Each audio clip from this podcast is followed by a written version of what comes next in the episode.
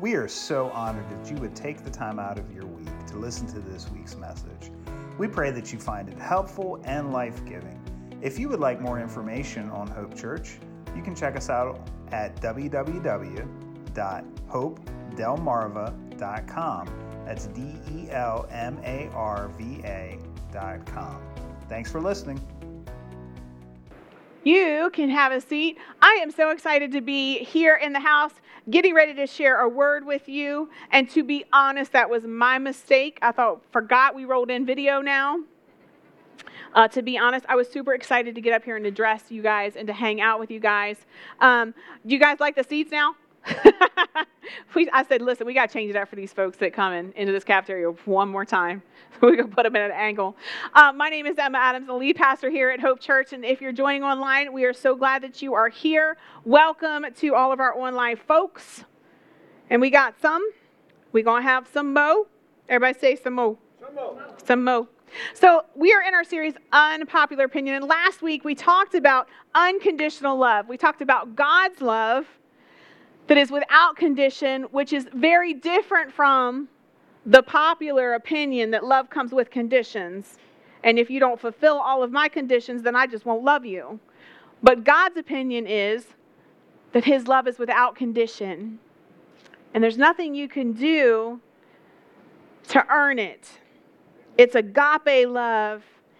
And with that, we are empowered and enabled to actually love others. It's God's love in the first place. We don't have to have it, God already has it. So, one of the most astounding things about our current culture, and especially in America, is our fierce independence. I mean, y'all, we don't play, we are fiercely independent. I will do it myself. I got it. This on me. One of our favorite phrases I self made. I'm self made. I don't need anybody. I did it myself. And if you have a toddler or have ever been a parent of a toddler, then you know this phrase I do it myself. I do it myself. I told Kylie that this morning. We were setting up and I was putting up drapes, and she's like, You want help with that? And I was like, No, I do it myself. I do it myself.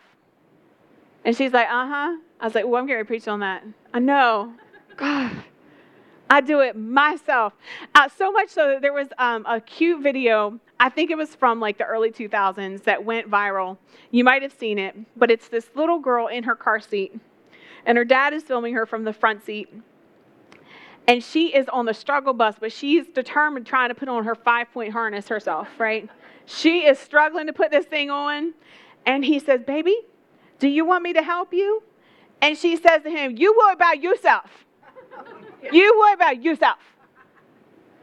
And so he waits patiently. She's still struggling, can't get it, trying to buckle it in. He says, Babe, do you, do you want me to help you? No, that you worry about yourself. She gets real mad. You worry about yourself. And you turn around, you drive. She tells How many times do we get like that in our lives? Especially when it comes to the things of spirituality. This has poured out this attitude, I do it myself, into popular culture. And now we have people who, who say, I don't need help, even when it comes to my spirituality. I don't need help. I've got my own religion. Hold on. Let me get my crystals. Mm. I'm going to read my horoscope.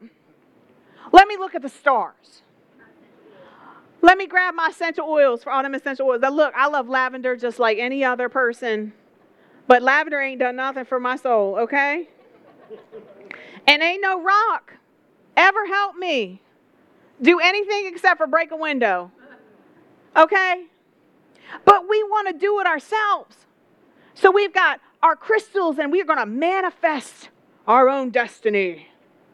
I'm a manifest, I'm a manifest I had a teenage girl tell me she was going to manifest using her crystals to make her mom take her to the mall. I said, I had to do some math. I said, I'm pretty sure that's not going to work. Because if you're my kid, I'm going to manifest you be grounded. Come at me with that nonsense, manifest, right? But this is what we have. This is the popular opinion right now. Because if we believe that we can do it ourselves, then we don't need a higher power. We don't need God. I do it myself, God. We look at him and say, I do it myself. And I read a, an unpopular opinion online, and I thought it was pretty accurate, actually. She says, unpopular opinion just because somebody was a well loved celebrity doesn't mean they're automatically going to heaven, because we will automatically send somebody straight up on Facebook. Doesn't matter how dirty, nasty they were in their lives, didn't matter how they treated anybody, didn't matter if they had a relationship with God or not. We just gonna send them on up just because somebody liked their movies. Right? And that's true. But here's the popular opinion. If I could summarize it in, in a statement, this would be the current popular opinion. If I am good, because you got to be good, but if I'm good and I believe in something higher, I am owed heaven when I die. Ooh, Jesus. In fact, I can generate my own power to manipulate the world to serve my interests and manifest a destiny I prefer. And we will preach this in Christian churches across America. I'm a manifest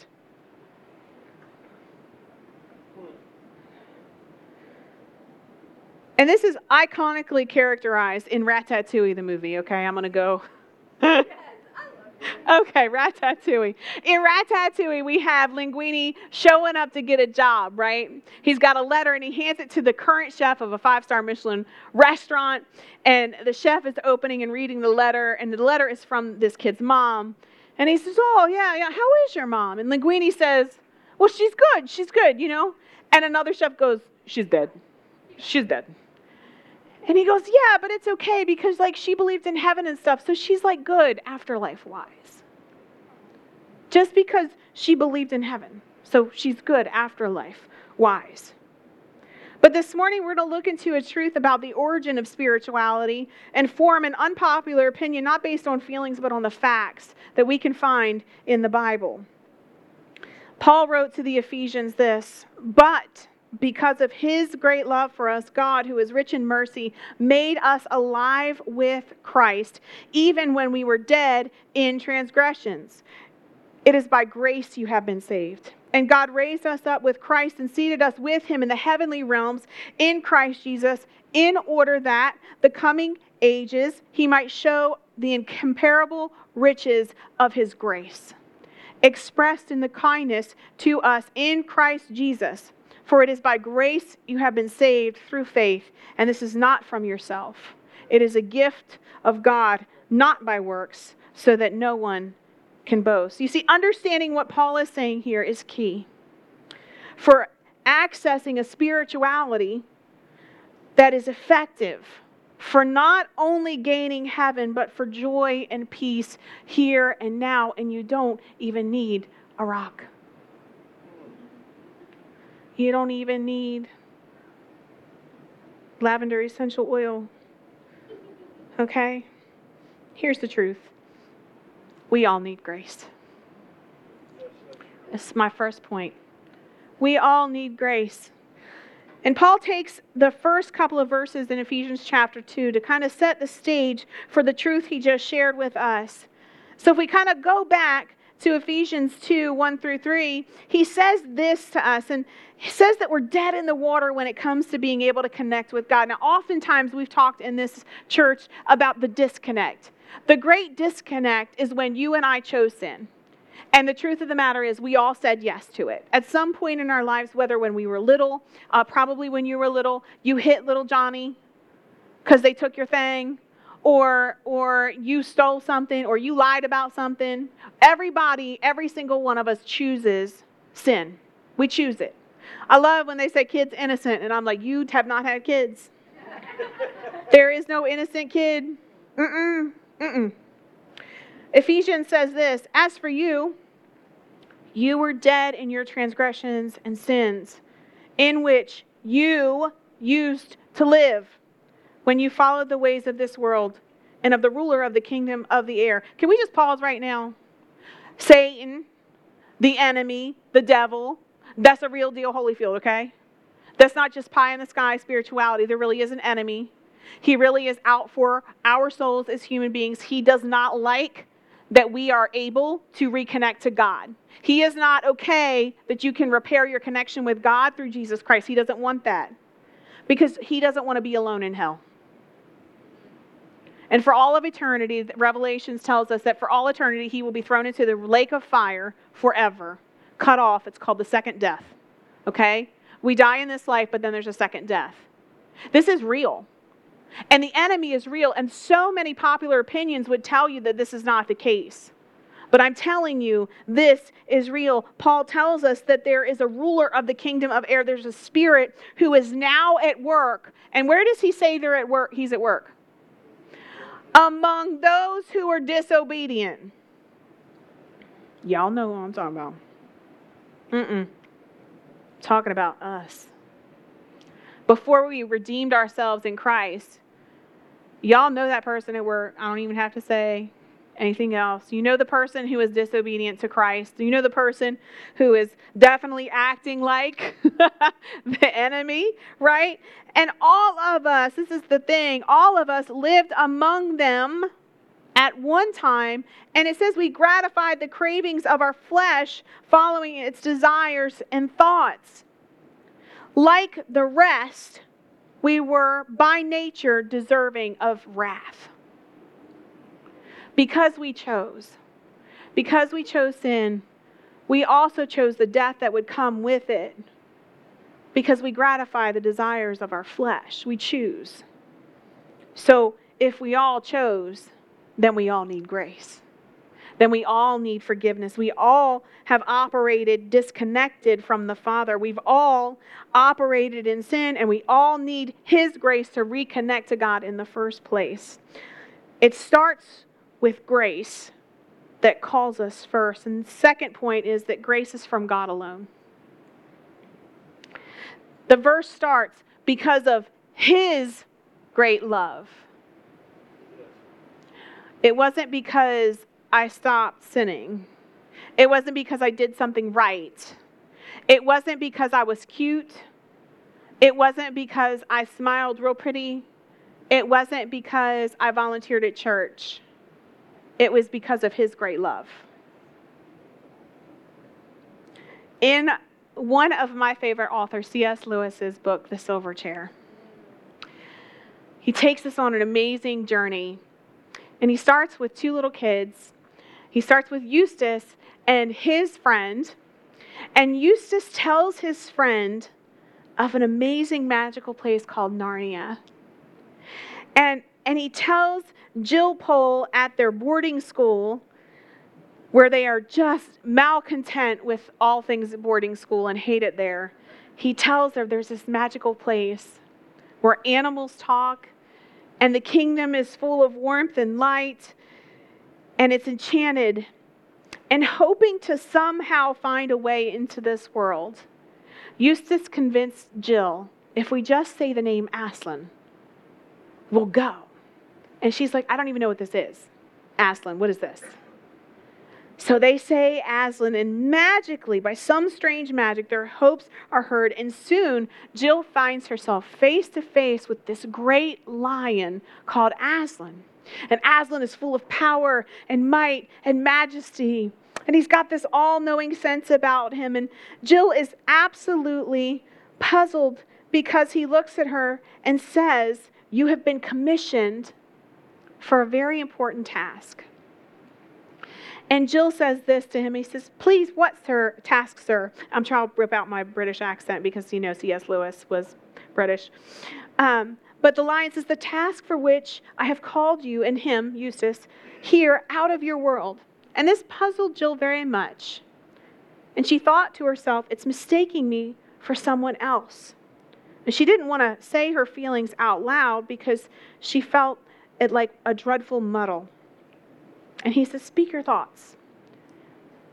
And she said, I was wondering, I mean, could there be some mistake because nobody called to, to somebody? It, I, I was told, Scrub said, we were to call to somebody. It was a name I didn't know, and perhaps somebody would let us in. And we did, and then we found the door open.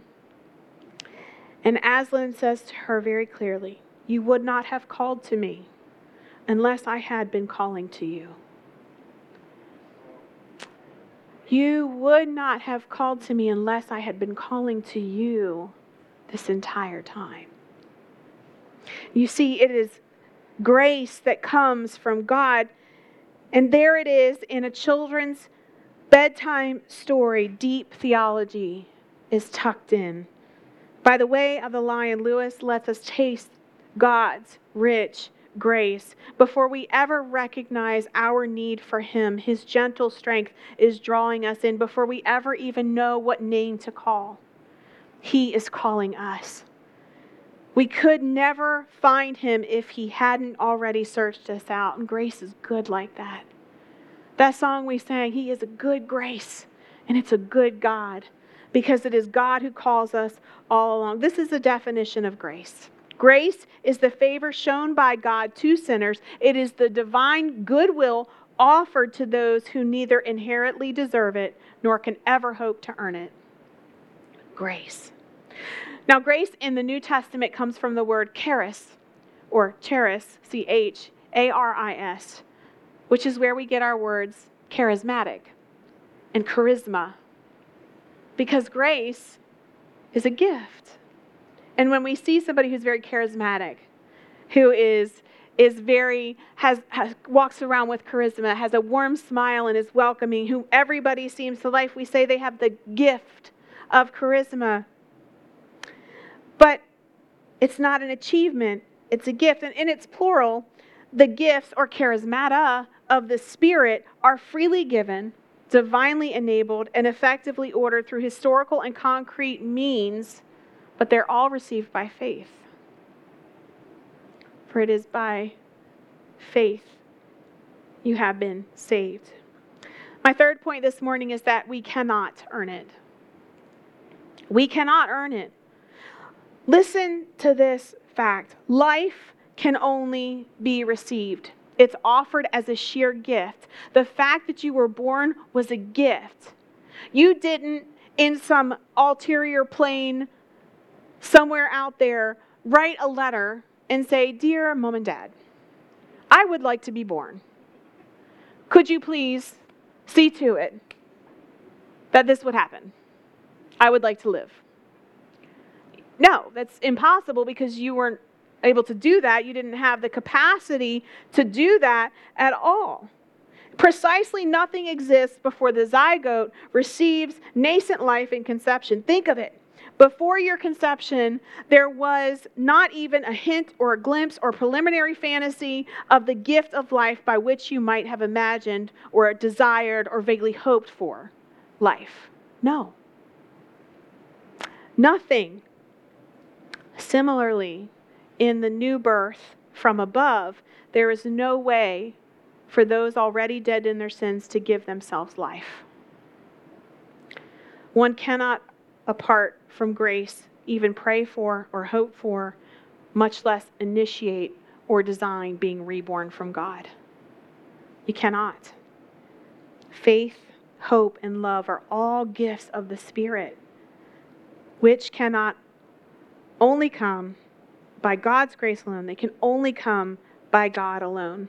Romans even points out that the sinful mind is hostile to God. Not only are you unable, you're hostile. You're under the influence of the enemy, and he has made you hostile to God. And Thomas Oden, who is an amazing author and teacher and uh, professor, writes this This condition requires a radical illumination, enabling those in darkness to begin to awaken to the light and to come themselves to be light in the Lord a radical illumination. Somebody's got to turn on the light for you. You can't even reach the switch.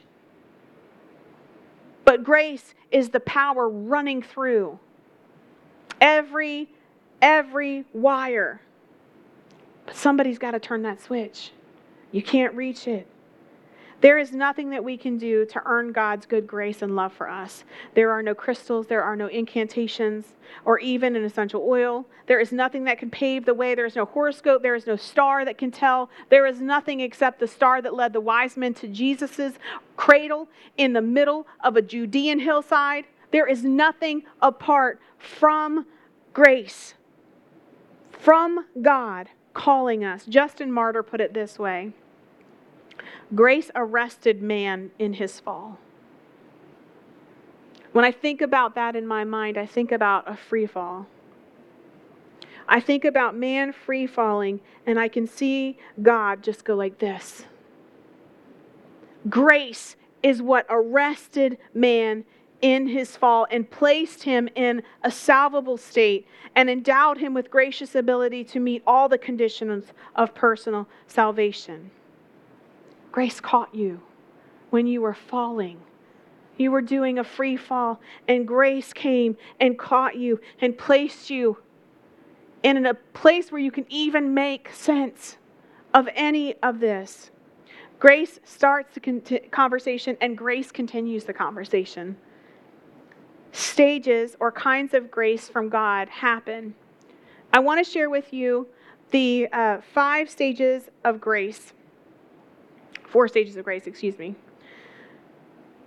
The first stage of grace is God's prevening or prevenient grace, which works to move, remove our barriers and our disbelief to faith hope, and love. This is the Aslan call to us. It's the grace that even allows us to respond with repentance and trust. It's the grace that goes before. It's the grace that is calling everybody who's in the enemy's camp. God is calling out, Hey, I'm here. Hey, I love you. Hey, that's prevenient grace. The second grace that God gives us is convicting grace. This grace restrains a natural resistance to unmerited justification and disposes the will to actually faith in God. Convicting grace is what happens when you sin and you recognize it and you hear God's call, hey, and you go, wait, what? For me, this happened when I said yes to God in the middle of the woods behind my house. And God said, Hey. And I said, Yeah. And he kind of took back a curtain and said, Hey, there's something blocking me from getting to you. Do you see it now? It's like the Matrix. Y'all remember the Matrix? Remember when Neo sees the code? Convicting grace is God showing you the code of sin in your life. And you go, oh my gosh, I see it now. I see it all clearly now. And it helps us to have faith in God's justifying action, which moves us into the operating or justifying grace, which converts the power to a faithfulness response, faithful response to God and this gives us the sacrifice on the cross and applies it to us. And it's the grace that justifies us. It's the grace that tells us that Jesus' blood has got us covered. It shows us the code and then it shows us how to fight the bad guy with the glasses, okay, for the Matrix people. right? And then there's persevering grace. And this is the grace by which faith and life of holiness are strengthened and confirmed. It's the grace that will carry us home. It's the grace that we persevere in this human life. And human freedom is assisted from the beginning to the end, becoming awakened to, and then assisted and aware of God's divine mercy and the work of salvation at every single step in your life and in my life remains God's own act. It's all grace. Leading first to repentance, then to forgiveness, then to justification, then to adoption, then to union with Christ, and then sanctification over the life, the whole of one's whole life. All of it is grace. And here's the truth there is no good enough. There is only God is enough. There is no good enough. There is only God, you are enough. God alone is enough. Only Jesus' sacrificial offering of himself, the sinless, blameless, Lamb of God. Only God could fix this problem. Only God could make us right. But we do have an opportunity in God's grace. And that's my fourth point is we can participate in God's grace. I love a God that doesn't just come in and save the day, but teaches us how to save the day too. He allows us to participate in grace. Knowing that it's all God and it's all a gift, the first thing we have to do is accept the dang gift. Take the present, right? Find your name tag under the Christmas tree of grace. Oh, this one's for me. Shake it, open it, receive it, put it on. It's a robe, a white robe. Yes. You're going to get a crown someday. Okay. I shall wear a robe and crown. Okay. Right? That's an old song. Y'all don't know about that. God reaches and he calls, but our will must receive the gift. You do have a part to play in this. We have free will because God doesn't want a, a mechanical, I love you, God. He wants an, I love you, God. Thank you for this gift. He doesn't want an animatronic, he wants a relationship with you. And accepting the gift of grace starts with a posture of humility, recognizing that you need the gift in the first place. It's recognizing that you see the code and you made the code and you're the problem, that it wasn't him who left you, it was you who left him, right? That's it. So you participate by accepting the gift, and then you participate by charging yourself, your will, to chase after God's grace, to continue to allow the grace of God, that grace that carries us home, to be active in your life. You have to continue to allow God's grace to form and shape your will so that it reflects God's will. You are a work in process. Yes, it is all God, but baby, you got to get on that bike and pedal. Okay? Pedal. The second way that you get to participate is that you extend the gift of God's grace to others. Jesus is so amazing with his parables. But the one that always gets me is the parable he tells of the man who owes just tons of money. He owes so much that he's finally called his debt, and they're going to throw him in prison and take his whole family and make his whole family work to pay off this debt millions of dollars. And the man goes and throws himself at this leader and he says, Please, please don't take my family. Don't throw me in jail. I'll pay you back. I promise. Please forgive my debt. And so the leader says, I got you. I'm going to cancel it. You're good. How many have a loan that you would love for somebody to cancel in Jesus' name, okay? You would love to go before Visa and say, Visa, please, please forgive my debt. But this leader forgives this man debt. And as this dude is walking home, he finds somebody who owes him $5. And Jesus tells the story that the man who owed him $5, he goes up to the man who owes him a $5 bill and shakes him and says, You pay me back what you owe me. And the man says, I don't got it right on. Man. I got to, you know, I don't have it. And guess what the man says? Take him, throw him in jail. He owes me $5. What do you think the leader does when he sees the way this man treats somebody else? This man just forgave him all that debt, and he can't forgive somebody else. God has forgiven you much and you can't have grace for that person on Route 1 when you're trying to get to the beach? Oh, that's just me. Okay. You can't have grace for the woman who is staring at peas blocking the whole entire aisle at Walmart. Baby, then the same peas been in that same spot.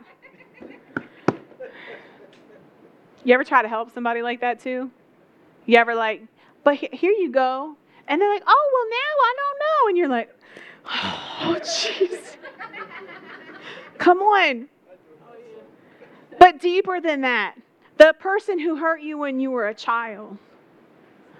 The person who called you names and abused you when you sat in this school, some of us. Okay, that's me. I sat right over there. People call me stuff. The person who left you, cheated on you, lied on you, stole from you. You have been forgiven so much, much of the same. Can you not turn and give grace to somebody else?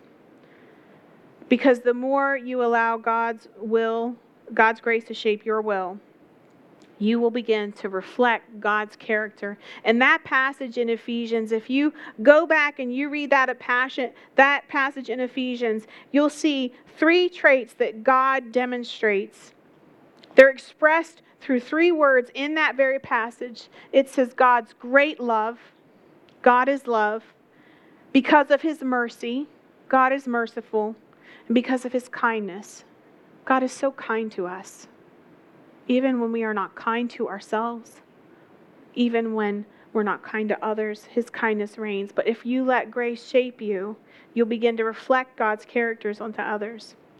So, landing today, here is the unpopular opinion. And the opinion of God says the only hope for eternity in heaven comes from a relationship with Jesus Christ which was initiated and carried solely by the grace of God. I can do nothing but receive the free gift of God's grace and participate by aligning my will with His grace. That's unpopular. You can't earn it. It is all Christ, it is all grace. So, what you can do is give thanks. Give thanks that He's been calling your name. Give thanks that you can receive this grace that not only leads to salvation, but moves you through the journey of life and faith because God desires more than anything to be near to you. Guys, God desires to be so close. The Holy Spirit has been calling your name. He knows you and He wants to be with you in the darkness, in the light, every second, every moment of every day. That's God's grace to you. So, would you join me in turning your heart right now by closing your eyes? Maybe for you this morning, this message has just been a reminder of a truth you already knew, but some of you, it might be a new truth or a revelation of truth that you never thought about before. I want to ask you if you are somebody who needs grace, maybe you've um, You've been in the enemy's camp and you've been acting out, and you need God's grace right now for forgiveness. He wants to give it to you. Would you just would you just lift your hand if you say I need grace? I need grace today. Yes. Yes, yes, yes. I need grace. He sees you. He knows you need grace. He's been calling. He says, I'm calling you and I love you Father, we need to apply your grace in our lives. Give us grace. Help us to participate by acts of our will, forming and shaping ourselves by the power of your grace through the Holy Spirit to be more and more and more like you, God. Father, there are those of us who struggle to give grace. Father, there could be some people here who need to be able to give grace to others who have hurt them.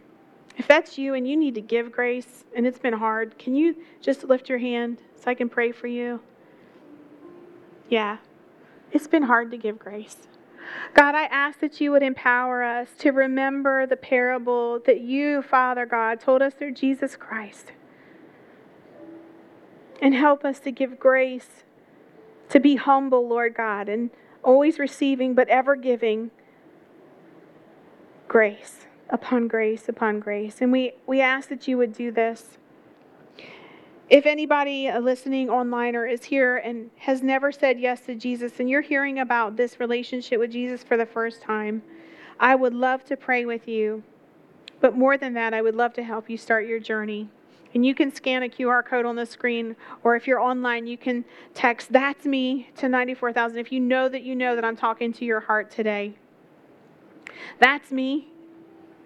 God, uh, this person, these people, want to come home. They want a relationship with you. They're saying, That's me. So would you help us by the power of your Holy Spirit to receive salvation by believing in Jesus Christ and his finished work on the cross and the power of the resurrection that comes? Give us a new life and a new birth, like we heard about today. God, there are some of us who need grace to carry on. And we've been walking away from you, and we need to recommit our lives to you. God, we do that today. And we ask that you would be with us and help us through all that. And we ask all this in Jesus' name. Everybody said, We hope you found today's message both helpful and inspiring. Hope Church meets every Sunday at 10 a.m. in Seaford, Delaware. If you would like more information, you can find it at www.hopedelmarva.com. That's hope, D E L M A R V A.com. Thanks for listening.